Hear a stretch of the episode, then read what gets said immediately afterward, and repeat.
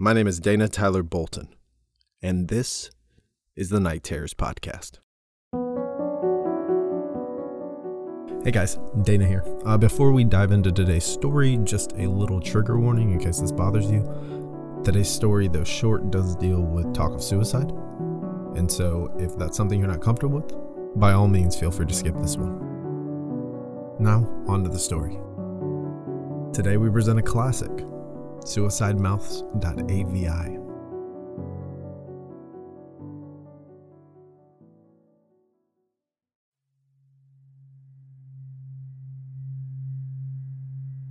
So, do any of you remember those Mickey Mouse cartoons from the 1930s?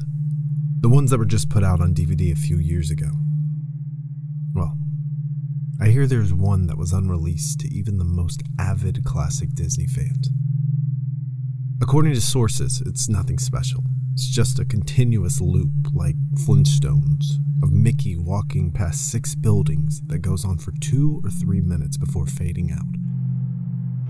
Unlike the cutesy tunes put in, though, the song on this cartoon was not a song at all, just a constant banging on a piano for a minute and a half before going to white noise for the remainder of the film.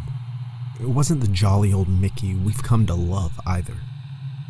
Mickey wasn't dancing, not even smiling, just kind of walking as if you or I were walking, with a normal facial expression.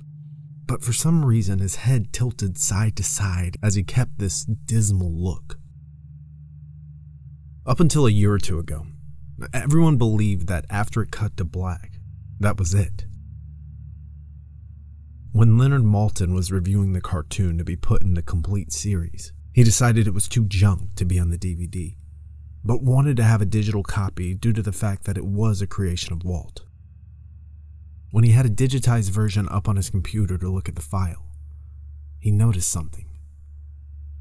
The cartoon was actually 9 minutes and 4 seconds long. This is what my source emailed to me in full. He's a personal assistant of one of the higher executives at Disney and an acquaintance of Mr. Maltin himself. After it cut to black, it stayed like that until the sixth minute, before going back into Mickey walking. The sound was different this time. It was a murmur. It wasn't a language, but more like a gurgled cry. As the noise got more indistinguishable and loud over the next minute, the picture began to get weird. The sidewalk started to go in directions that seemed impossible based on the physics of Mickey walking, and the dismal face of the mouse was slowly curling into a smirk. On the seventh minute, the murmur turned into a blood curdling scream. The kind of scream that's painful to hear. And the picture was getting more obscure. Colors were happening that shouldn't have been possible at the time. Mickey's face began to fall apart. His eyes rolled on the bottom of his chin like two marbles in a fishbowl, and his curled smile was pointing upward on the left side of his face. The buildings became rubble floating in midair, and the sidewalk was still impossibly navigating in warped directions, a few seeming inconceivable with what we as humans know about direction. Mr. Maltin got disturbed and left the room, sending an employee to finish the video and take notes of everything happening up until the last second, and afterward, immediately storing the disc of the cartoon into the vault. This distorted screaming lasted until 8 minutes and a few seconds in, and then it abruptly cuts to the Mickey Mouse face at the credits of the end of every video with what sounded like a broken music box playing in the background. This happened for about 30 seconds, and whatever was in that remaining 30 seconds, I haven't been able to get a sliver of information about. From a security guard working under me who was making rounds outside of that room, I was told that after the last frame, the employee stumbled out of the room with pale skin, saying, Real suffering is not known, seven times before speedily taking the guard's pistol and offing himself on the spot. The one thing I could get out of Leonard Maltin was that the last frame was a piece of Russian text that roughly said, The sights of hell brings its viewers back in.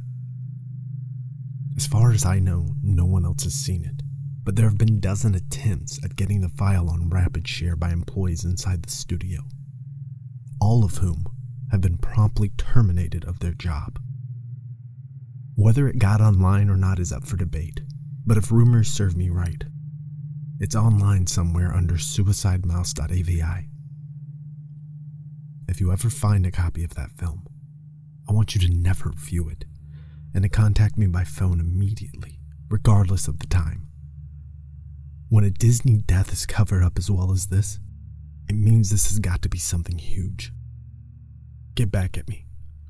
TR. I've yet to find a copy of this, but it's out there. I know it.